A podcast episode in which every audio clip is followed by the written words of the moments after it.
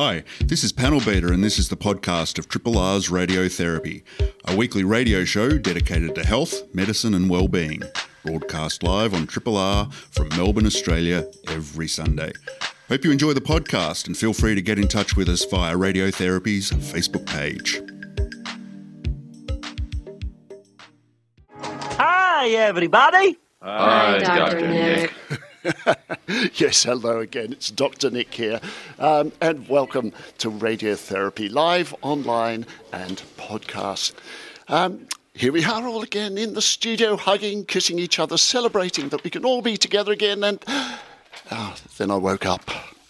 Yes, whether it's back to the future or the new normal or whatever you want to call it, the new reality is it's me in one studio, still gazing wistfully at Panel Beater in the studio next door. Hi, Panel Beater. Give me a wave. G'day, Dr. Nick. Yep. Just one wave. Stop there, please. We've had enough second waves for the moment. nice. I see what you did there. Uh, well, joining us by phone soon will be radiotherapy regulars Misdiagnosis and Prudence Dear. And today we also have a special guest. Uh, Lee Taub is a researcher in all matters of gender and gender identity. And their latest research was published just 48 hours ago, hot off the press here for radiotherapy. Uh, so at this time, when all the health news seems to lurch from bad to worse, Lee has some good news stories for us about trans health. But first, we have some news. This is a podcast from Triple R, an independent media organisation in Melbourne, Australia. Triple R is listener supported radio and receives no direct government funding. If you would like to financially support Triple R by donating or becoming a subscriber, hit up rrr.org.au to find out how. What news could we possibly talk about other than COVID? Um, it's it's tough this one, isn't it? Uh, we won't get the figures for the last 24 hours for another hour or two yet, but at least we had that slight uh, little hint of good news that the numbers came down a bit. Uh, yesterday, I was, I was, having a look at you as it came in, Panel Beater. Didn't see a lot of mask wearing on your particular physiognomy. Uh, no, I, I, I do have a mask. In fact, I've got uh, 50 of them. I, I, couldn't get a smaller pack than 50, um, but I've also got a cloth mask, um, and I've got it on my person uh, at the moment. Obviously, not on my face while uh, I'm speaking to you at the moment. No, to be a shareholder in a mask manufacturing company. Yeah, yeah. I, there's, um, I, you know, my um, some algorithm on my computer has obviously picked up the situation, and you know those random ads that you sometimes get on your sidebars and things like that, just full of sales pitches. So let's give a little public health message out there because I am wearing a mask when I go out now. If I have to go to the supermarket, that sort of thing. Any time I have to mingle with other people, I'm wearing a mask. And I know there's still a bit of mask skepticism out there, but I think the evidence is pretty clear that we don't know necessarily who's brewing this virus early in the stages. So the first couple of days, you may feel perfectly well when you don't even know that this virus is brewing. And so wearing a mask when you're feeling well, but or possibly someone who carries it, can protect other people from you. And then, of course, the mask, if it's properly worn, can protect you from other people. Um, but properly worn is a really important point because one of the things we see is when masks aren't fitting properly, people are fiddling with them all the time, they're putting their hands to their face. So a little reminder: if you are wearing a mask, um, you do you do need to keep your hands clean and try not to touch it too often. Um, I'm sure when you're out and about, do, do, you wearing a mask when you go to the supermarket these days, Panel Beater? Yeah, look, um, uh, and pretty much uh, groceries is the only reason I will go out at all, and even um, uh, even that is is not much. And I think since the masks became de rigueur, which is just over a week ago, um, I actually have only been out once. So, and on that occasion, that was to pick up the pick up the mask and do some groceries. So, a reminder that Panel Beater's been extraordinarily responsible here. Well done in that social distancing, only going out when you really have to. We, we kind of, I think we got a little bit complacent perhaps uh, when numbers dropped so low and just seemed like it was okay to all get together and have a bit of a drinks party and stuff. So staying a little bit apart. I was listening to Sharon Lewin, the director of the Doherty Institute, uh, on Radio National just earlier this morning, and she broke a little piece of news which I wasn't aware of is that not only are some of these vaccines um, getting past the trial stage, but they are also manufacturing, gearing up to manufacture hundreds of millions of doses of trial vaccines so that if these things are proved to work, they can roll them out much more quickly, which I thought, I don't know about you, panel beats, but for a Sunday morning, I thought that was pretty good news. I reckon it, makes sense, and I think it's money well spent. Sure, that there's the potential that it all have to be um, trashed, but. Um, you know, in the event that it does prove uh, useful to us, then we're ready to roar. So let's stay safe out there. Let's stay distance. Let's keep that hand hygiene. And please, people out there, if you are going out mingling with the crowds in the supermarkets, anywhere where you can't stay socially distanced, even if you can, but you feel that there's any risk to you at all, wear those masks. We're going to talk a little bit more about COVID and other matters to do with the virus and what's been happening out in the community um, when we come back after the break, because we'll be talking to Misdiagnosis, who's our frontline health worker, and we'll be coming to her just after these messages. You're listening to a Triple R podcast. Discover more podcasts from Triple R exploring science, technology, food, books, social issues, politics, and more. To listen, hit up the Triple R website or your favourite podcast platform. Hopefully, on the line now, we have a resident junior doctor, Misdiagnosis. Are you there, Misdiagnosis? Good morning, Dr. Nick. Can you hear me? I hear you loud and clear, dulcet tones coming through beautifully. Thank you. Um, you're you're still working in the hospital environment. Uh, what's it like at the moment?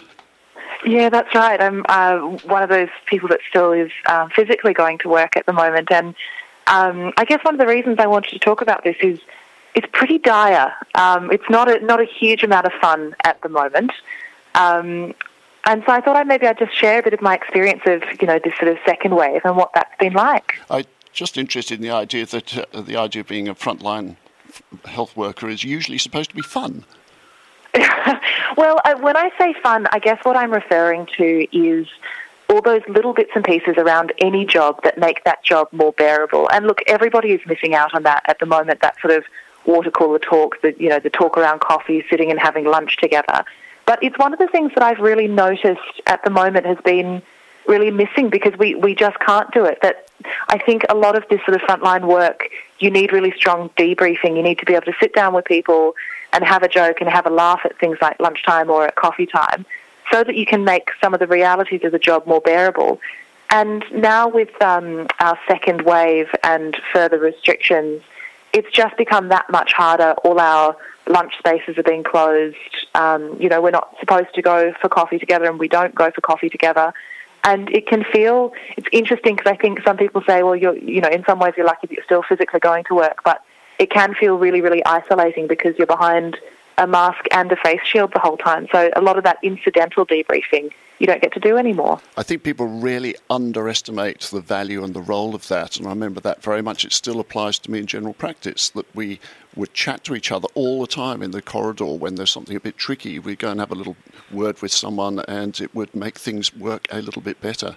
Not being able to do that, you're right. It's a huge change, isn't it? It, it is a huge change. I, I think the other thing that has been interesting is there's been this addition to the workload um, because we don't have families coming in anymore to visit. So, how's that uh, addition to, to the workload then? So the addition to the workload with that is that we used to incidentally pop past and see people, and we would be we would meet people's um, grandparents or parents or you know brothers or sisters or relatives, and we could talk to them about what was going on. And at the moment, because they can't come in, they can't have incidental updates from the team around them. And so we're spending a lot of time on the phone trying to call families. And of course, families want this information. They want to know what's happening. They're anxious as well about their loved ones. But in, when we're on a ward round, you can give that information quite succinctly and quite quickly, which when you're trying to call and recall and call back numerous family members, and, and I've had incidences where someone's asked me to call the sister to update them and then call the other sister and the other brother and, and the father, and all of a sudden you find, find yourself having spent you know two hours on the phone and not actually having done any of your work. So instead of having five members of the family there who you can explain the situation to, you've got to make five separate phone calls. I can see, oh boy, that would that would get wearisome. We we keep hearing about how many healthcare workers are off with this virus. Have you noticed that staff have been depleted because of it? Yeah, yeah, absolutely. We we are running at sort of a stretched capacity. I think at baseline in a lot of public health, and to have the you know the added pressure of COVID taking a lot of the staff members away. I have colleagues um, that have been off sick either because they've been tested or they've been notified as close contacts, and um, you know even my partner was quarantined for a day before they told him to come back because he was a close contact of someone. So it you know even that you sort of you're not quite sure what's happening and what's going to happen next with it. It's a lot of uncertainty, isn't it? And people underestimate the other thing is that people are moaning about having to wear a mask to go out to the supermarket, but wearing a mask all the time actually is quite intrusive. What's that experience like for you? Because you have to wear one pretty much all day long, don't you? Yeah, yeah, that's right. So, I mean, I've been wearing a mask at work since about March. That was our hospital policy um, on the high risk wards, and I happened to be working on those high risk wards at the time. Um, it, it's I not, you, you know, as I said, it's not fun. You, I hope they've given you a clean one since March. Yeah, yeah, yeah. You know, we we we do have enough PPE, and that has been great. Um, but I guess the, the experience is that you know I also wear glasses, and so and we have a full face shield on. And there have been times when I've been looking on the computer and X-ray, and I'm going, "Oh my God, there's a huge mass there!" And then you just sort of, you know, move your face shield and you go, "Oh no, that's just scratches on my face shield, or it's fog in my glasses." And so, you know, that can be uh, sort of funny sometimes. But but the reality is, you're you have this mask on. I wear my mask for eight nine hours just at work, and then I wear it if I'm at the supermarket or if I'm outside as well. So it can be up to ten or twelve hours of mask wearing a day, which you know does take its toll on you. You sort of feel a little bit more short of breath, and sometimes you know it, gets really frustrating. But I think it is just the reality at the moment, and all of us in the front lines really appreciate when everybody else at home is also trying to do the same thing um, and you know keep masks on that kind of thing because it makes our job easier if we have fewer patients being or fewer people being infected. And and let's make it positive if you possibly can. Do you get used to wearing a mask for people who haven't done it before and say, "Oh, I can't possibly do this"? If you practice, oh, yeah, do you yeah, get you better absolutely get used. To, Yeah, yeah, you definitely get used. To it. And the one thing that I say is that um, I found that I got a lot of irritation behind my ears from wearing the mask, and I ended up getting a mask extender um, and you can make one out of a piece of metal from Bunnings. And I was talking to um, someone at work who said that there's even a collective of um, people who are 3D printing uh, mask extenders. So if, if the difficulty is the discomfort behind your ears, that can be fixed pretty easily. And if it's your glasses, you can also pinch the nose bridge slightly more tightly and move your glasses a little bit, and that tends to unfog them. And even a piece of tape will help with that, won't it? It will. Yeah. yeah. So let's let's move on because um, you've been doing a little bit of um, research around what's happening out in the community um, in the time of COVID. What's happening with people's illicit drug use? Tell us about that. So, so Dr. Nick, the reason I wanted to talk about this is I was out doing my um, the socially distant appropriate exercise at the park recently with my partner. We we're going for a run around the park, and as we were running around the park, we saw this couple trip and fall into one of the um, football nets at the park. And we thought, oh my goodness, we went over to help them. And they were both tangled in this net with very bloodshot eyes, giggling hysterically, and proceeded to stay there for the next 20 minutes or so while we ran around the park. And it got me thinking, I wonder what's happening with illicit drug use at the moment because this couple at uh, 10 a.m. on a Saturday morning were clearly enjoying themselves.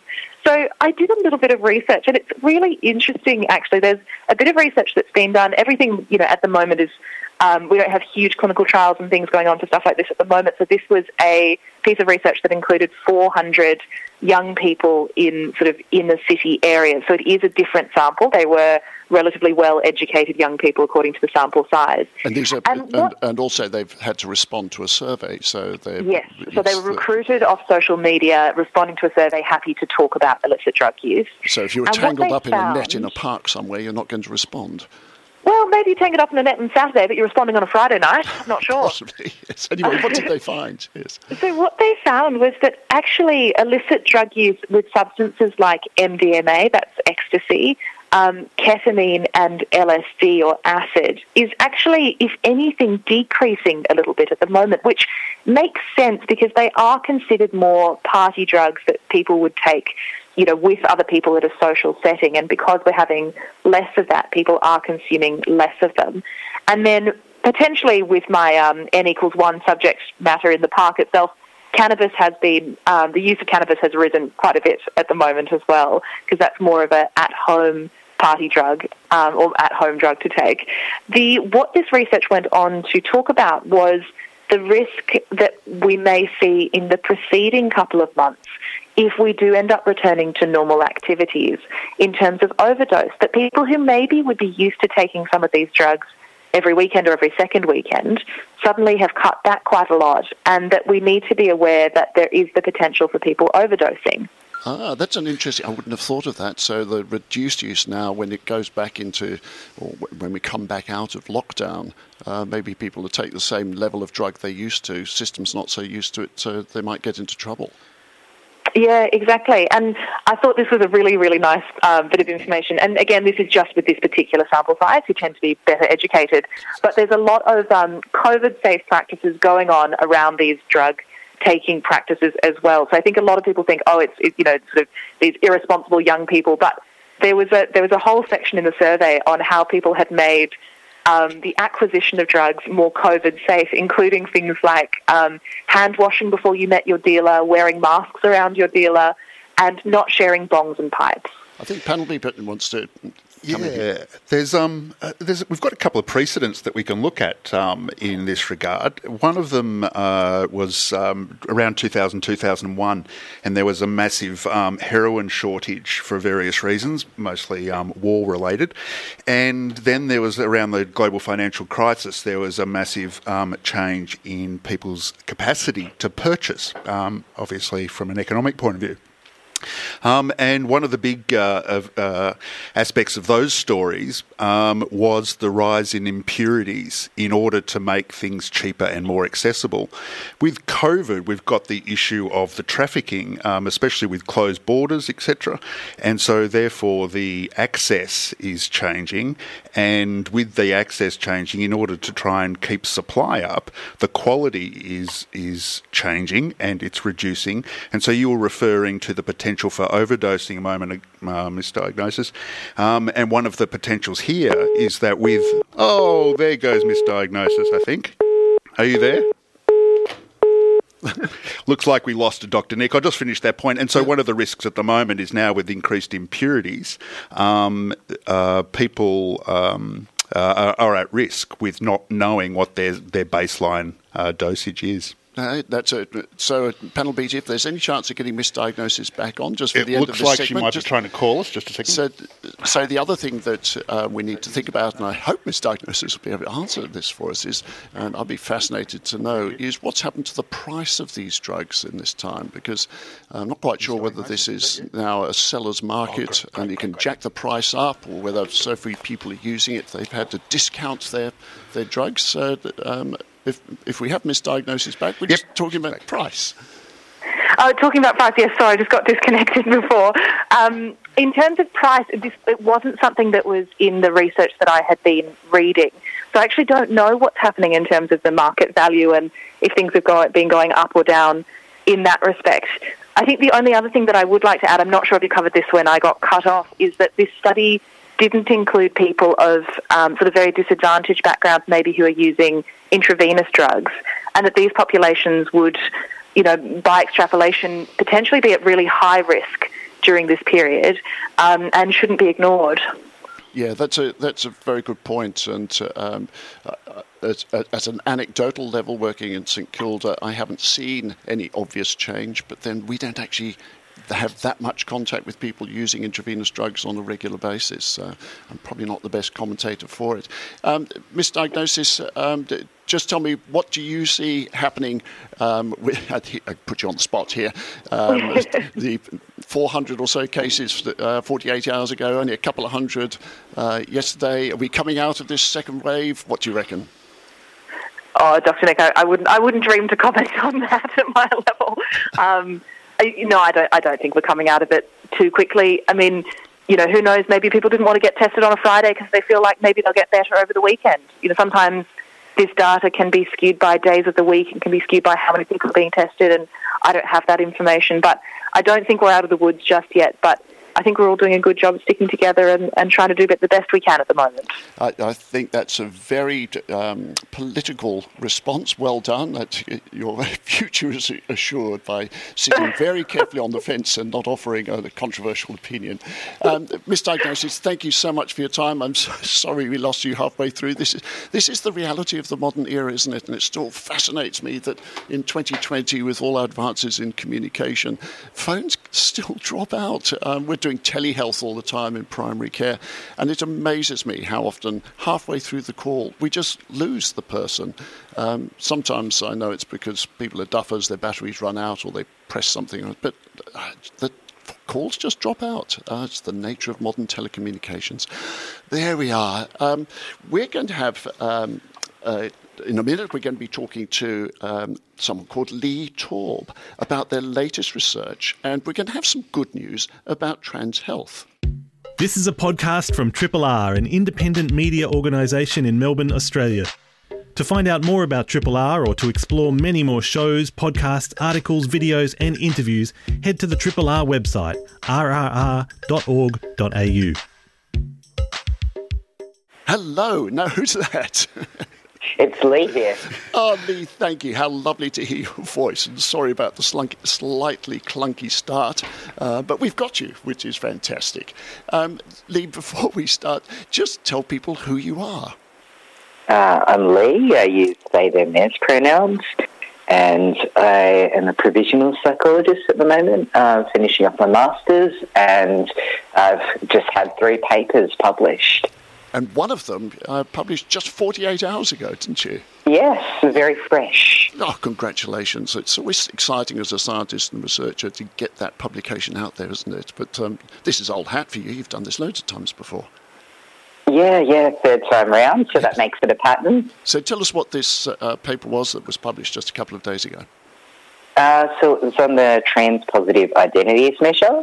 Um, so this research was like two years in the making uh, with with Alex, um, and it's basically a measure that looks at the positive aspects uniquely to being trans, and it's a validated tool that can be used for clinicians and researchers.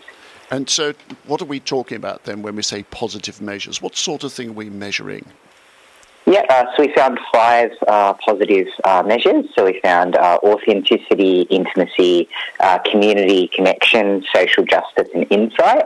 And these things uniquely happen within the trans community uh, as a part of being trans.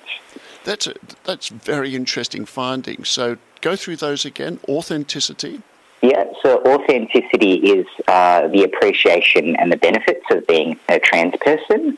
Uh, intimacy is um, like enhancing your personal relationships when you come out as trans.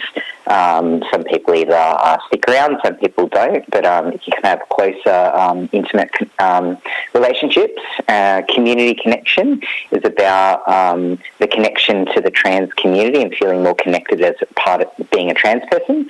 Uh, social justice is about um, the commitment and passion to rights of others, and a lot of trans people get involved in activism, even in causes that don't personally affect them. being part of a minority group uh, makes you more compassionate to other people. Um, and insight, um, I guess, like uh, that one's about kind of like living, navigating through the world, being treated uh, differently by society, um, being perceived as one gender and then perceived as another by society gives you a lot of insight. And uh, was this showing that for trans people, these attributes were more strongly positive than for the non trans community? Or was this just within the trans community? That's... This is uniquely trans, uniquely for the trans community. So the research uh, was qualitative. So uh, a few years ago, uh, a researcher interviewed a whole bunch of trans people um, and asked them what they liked about being trans and what made you know them proud. Um, and then they developed this this TPIM measure. And then a few years later, me and Alex uh, got a large sample size. Um, and, and we went out and recruited, and um, we got 124 trans people uh, of colour, and um, we got a few hundred. We interviewed them, we ran the, the um, measure, and uh, we found that you can actually use this, this measure. Um, and, and you mentioned just now people of colour, and this is one of your yeah. previous research areas, isn't it, that you've published in? Tell us about that. Yeah, yeah. So um, I guess trans people of colour have really been neglected in research. Um, and there hasn't been any research uh, that's used large sample sizes with trans people of colour. Uh, it's all been small sample sizes with interviews. Um, so me and Alex went out and we recruited uh, a large uh, proportion of trans people of colour, um, and we did some research um, on growth from adversity. Um, just because no one's really kind of looked at the um, the strengths of being trans, particularly being a trans person of colour. No so one's really looked at it. So tell us about that. You say you went out. yeah. I, I, imagine you went out in an yeah. electronic sense rather than a physical sense, didn't you? Oh yeah, yeah, absolutely. This is uh, DC before COVID, um, a couple of years ago. Um, yeah, uh, we recruited online. Um, and, and was this just the, in the, Australia or was this uh, international? Uh, this was international, so we got participants from all across the world. Um, we got, I think, over 900, something like that. Whoa! And what, what yeah. was the finding with this study? Uh, with the uh, Growth from Adversity uh, paper, what we found is when we compared uh, white trans people to trans people of colour, uh, we found that trans people of colour were growing from adversity at higher rates than white trans people. And was that a, a finding that surprised you? Um, I guess you never really know what you're going to get with research. Um, and when when we were me and Alex were looking at um, you know recruiting and all that, we didn't really have any expectations what we were going to find. We were just like, let's let's do all these measures, let's see what we're going to find.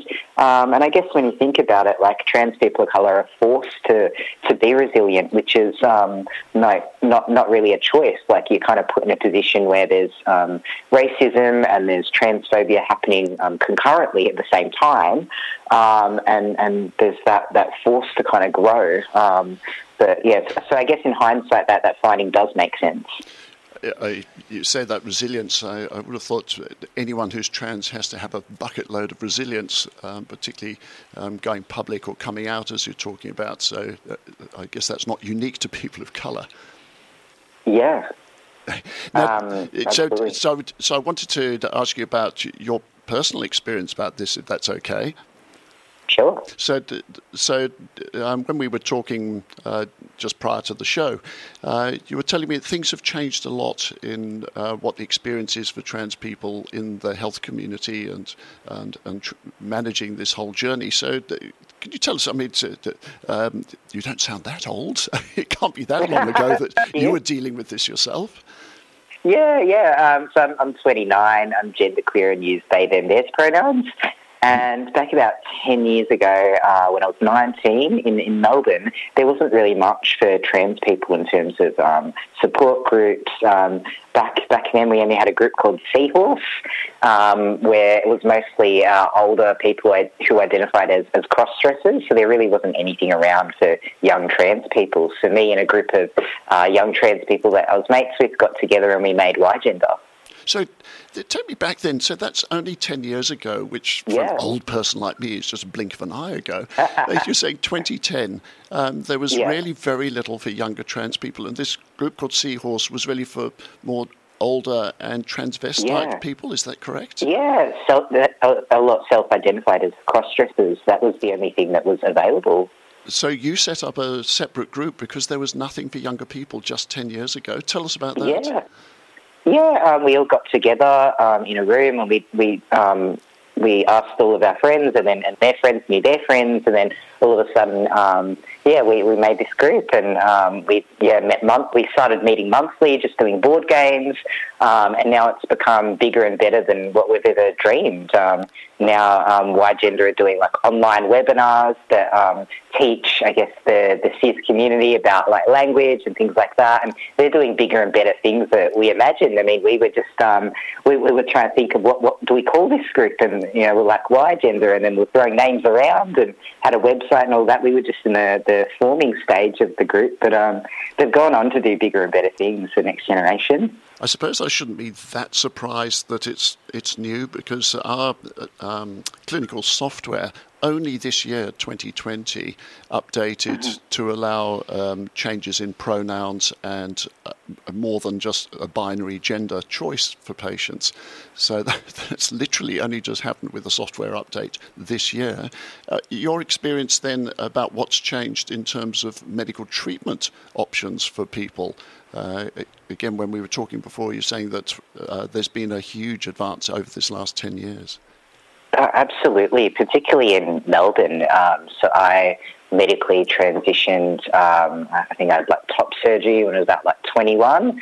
Um, and, and to do that, um, we had to do the real life test, which is literally what it was called, um, where you had to see the, the psychologist, and you had to see the two psychiatrists, and you had to um, live and dress in the gender that you identify for 12 months. And if you um, succeed in that, then they um, would then approve you. And that's how hard it was back then. and, you know, it's really hard to get hormones and, and surgery. Um, but now in, in Melbourne, um, we've got informed consent um, where you go into the doctor, the, you see the doctor, um, and then they explain what hormones will and won't do and what the side effects are. And they, uh, you ask any questions you have, they answer it, and then you sign off and they give you a script. If you uh, understand and consent to it, then, then here you go. So, take me back then because I remember this that this was uh, the real life test, which back then seemed like a reasonable thing to say. Well, if this is such a huge thing that we're going to help you through, we need to know, you need to be able to be confident yourself. And so, hence yeah. the 12 months and so on.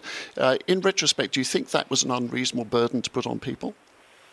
Um, I think the clinicians at the time were doing what they probably thought was best um, when it was actually quite harmful because a lot of people were just telling this, this binary narrative so that they could get the hormones. Um, a lot of people um, didn't get them in the end because they, they didn't um, uh, get read as the gender that they were by the clinicians, and it just created this whole gatekeeping kind of barrier of yes, no, you either get what you need or you don't. Um, and to get what you need, you have to be super masculine or super feminine. Um, and if you you don't meet that expectation, then then too bad. So I think it was I think it was coming from a place of trying to protect trans people, but it actually harmed um, a lot of trans people. And where do you think we're up to now? I mean, the situation is never going to be perfect, but um, mm-hmm. are we close to um, managing young people and um, people like yourself who've been through this process, feeling like the community has got this? Where, where are we up to, do you think? Um, I think things are getting better. Um, and I think that um, like big cities tend to um, it tends to be better if you're trans and you live in a big city than if you live rurally. Um, things are a lot harder. I think that online spaces like YouTube and uh, online trans groups have created a really amazing platform for trans people to connect with each other and meet other people like them. Um, and I think, yeah, online spaces really have been a game changer um, in connecting people. It's, it's interesting what you say about rural communities because the, I think for some of the city slickers, there's a kind of fantasy that the, the Priscilla um, fairy tale yeah. might be true that you can wander into a rural community and wear a dress and everybody say, "Oh, good on you, mate." Um, but yeah. is there any truth to that for um, trans people in more rural or remote communities?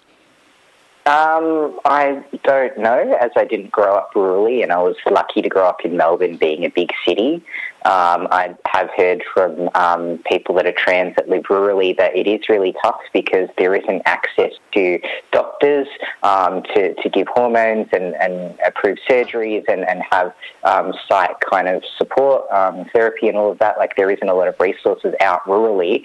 Um, I guess with COVID happening, a lot of things have gone to telehealth. So a lot of clinicians are more more likely to do um, telehealth um, sessions with therapists and, and GPs. So I think um, that's one of the things that have come out of COVID um, that is uh, good for, for health. Wouldn't that be a wonderful uh, beneficial side effect of COVID if the trans community had easier access to psychological and physical health um, support because they can now get much more of it by telehealth? That, that's a, a lovely thought to finish with, and I, I hope there's a lot of truth to that. Uh, Lee, thank you so much for your time. It's great to hear your perspective, and congratulations on your research. Thank you. Uh, that was Lee Torb, researcher and um, trans positive news, which is just lovely to hear. This is a podcast from Triple R, an independent media organisation in Melbourne, Australia. Triple R is listener supported radio and receives no direct government funding. If you would like to financially support Triple R by donating or becoming a subscriber, hit up rrr.org.au to find out how. Prudence, dear, are you there, Prudence? Yes, I'm here, Dr. Nick. Oh, Hi, lovely to hear your voice. Sorry we couldn't have you on at the same time I as we were talking to Lee. I really wanted you to join in that conversation, but had you been able to, Yeah. what what should I have asked Lee that I forgot to?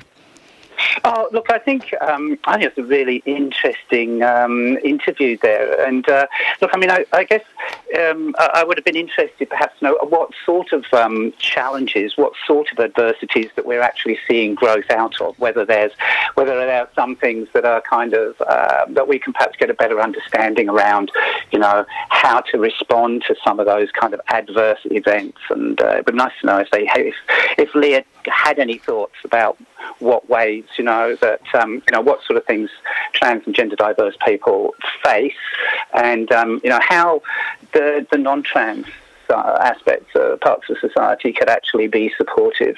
Yes, no, very very good questions, and uh, I look I look forward to the post-COVID era. Ha, when we can all get back into the When's that gonna studio and have that conversation, wouldn't that be lovely? It would, it would be lovely. It would be great to be able to do that. And- Absolutely. It's great research. Which, which it was- segues very nicely into Yeah, what you want to talk about today, because Oh. we've all had to be a bit stoic at this time, and uh, stoicism has been piquing your interest.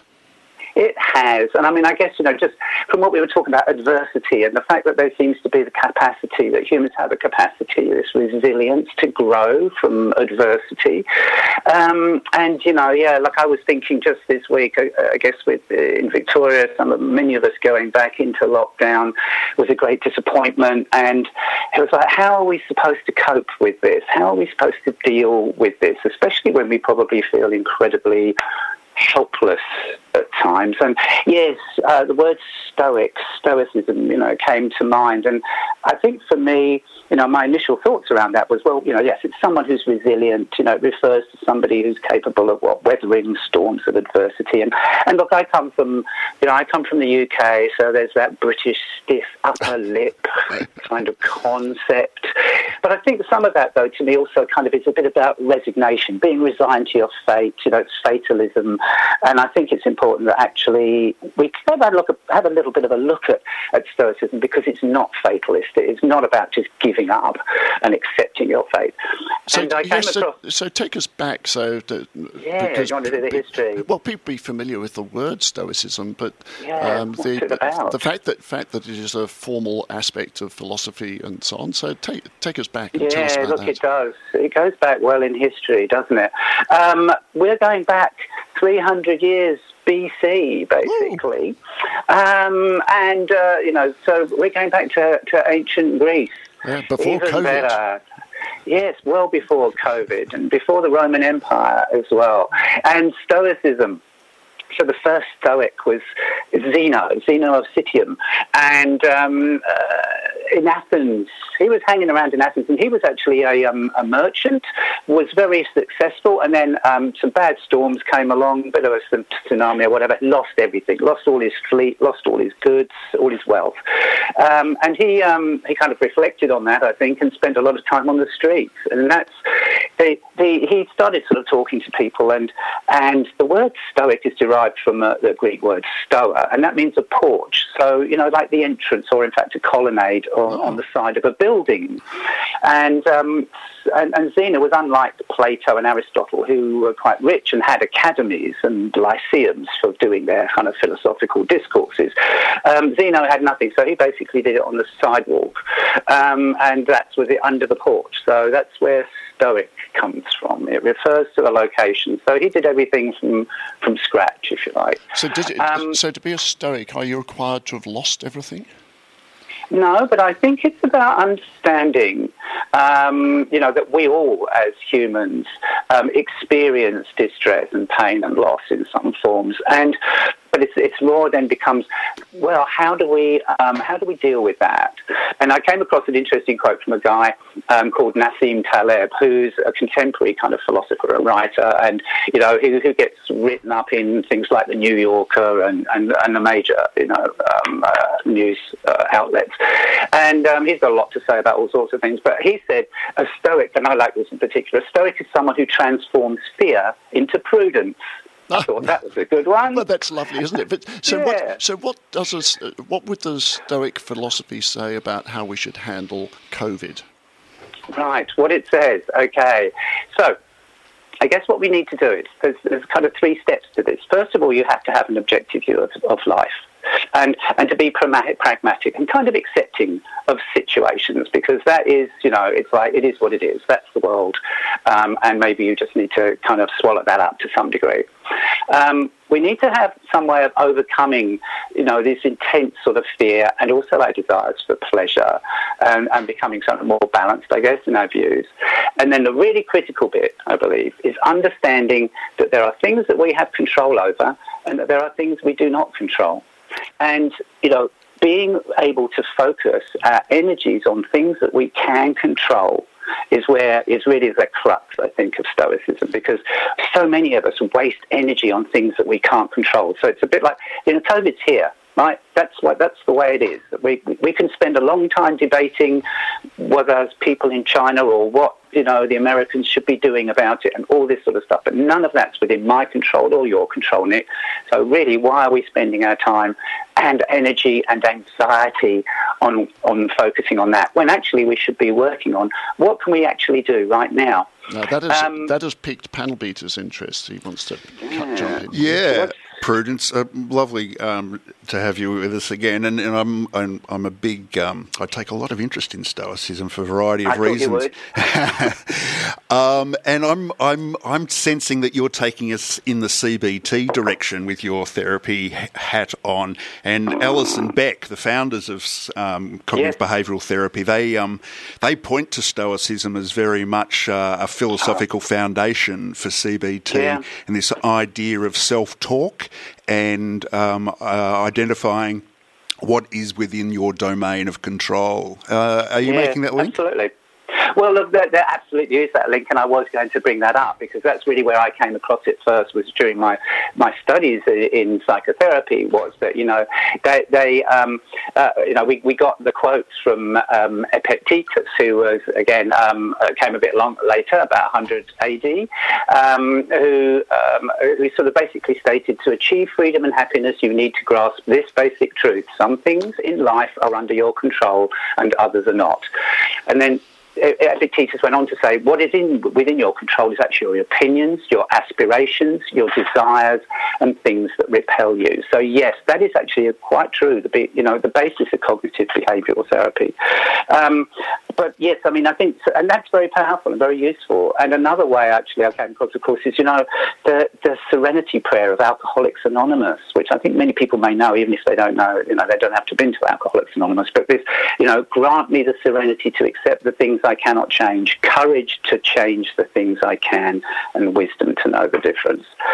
And I think my my experience, especially when we are, you know, becoming very anxious about things in the world, I've seen over and over again that one the best antidote to, to anxiety in many cases is action is being able to do something. And so it is about really trying to identify the things that you can do, and that's where applying your energies. So less perhaps about trying to change the way you think, but also, you know, not dwelling on those elements which are really beyond your control. And Prudence, um, I've come across a, a, concept about this second wave, a thing called what's called the endowment effect, where this is more crushing for people because the first time we were into lockdown, it was just what we all had to do, but then we were given back our freedoms of being able to yeah. go to the pub, to gather and see people, and then those freedoms were taken away again, almost like in a prison where yeah. you have your uh, your rights revoked because of bad behaviour, and that this second wave is different because we've had something given to us by a government now taken away again. Does that fit for you as a psychologist as being a different experience? Oh, well, absolutely compounds it, I think. Yes, I mean, I think we've many of us would have felt the first lockdown was sort of a bit novel, really, wasn't it? Yeah. You know, I mean, it was a bit of an inconvenience, but wow, yes, we let's all go and learn. French on the piano. Yeah, you know, and those of us who, you know, yeah, sort of go to Officeworks and buy stationery. I mean, there are all sorts of ways of kind of diverting ourselves. But this, this is now a case, yes, perhaps, of understanding, first of all, that, you know, that um, our, our, our distress, if you like, and our misery is nevertheless, you know, um, our response to what's happening in the world. So we have got to somehow, you know, get our heads around that a bit. But And still, nevertheless, turn it round. Uh, turn pr- it round to Sorry to sorry. get sorry to get you there, Prudence. I just noticed the time is really quick, but I just Yeah. thought I'd throw in um, for uh, people's uh, future pub trivia. They might like to know that Marcus Aurelius was the emperor of Rome um, during Yeah. the time of the Antonine Plague, which is timely. And uh, Marcus Aurelius, of course, is one of the uh, big three of Stoicism, and his book Meditra- Meditations. Um, and uh, he lost family, and uh, in fact one child at least. Um, and he gave us the uh, concept of amor fati and memento mori. The first being Yeah. love, love of fate, and memento mori being remember we must die. Absolutely. It's a bit depressing, isn't it? I think. but nevertheless, you know, that understanding that, you know, well, it's about living in the present too. Live now. Do things you can do now. You know, don't worry too much about tomorrow because it, who knows, it may not come. Thank you, Prudence. That's a perfect note to finish on. I'm not sure about amor fati. I think that could be misconstrued all over the place, but I, I it love the great. concept of amor fati. Prudence, lovely to hear you. Thank you. It's nearly time. you. It's nearly time for us to wrap up, and it's just time to say thank you for our wonderful telephone panelists, Misdiagnosis and Prudence Deer, who you just heard. Also, of course, to our special guest, Lee Torb. Uh, and a particular thank you to Panel Beater for all his contributions and keeping this whole thing on the road. I've been Dr. Nick. Thank you for listening. Remember, you can check us out on Facebook. You can listen to us anytime with Triple R Radio on Demand, and you can always download the podcast so you can listen to us on the road, in the bath, or anywhere you like. Hi, this is Panel Beater. Thanks for listening to the podcast of Triple R's Radiotherapy, a weekly radio show dedicated to health, medicine, and well-being. Broadcast live on Triple R from Melbourne, Australia, every Sunday. Hope you enjoyed the podcast. Feel free to get in touch with us via Radiotherapy's Facebook page.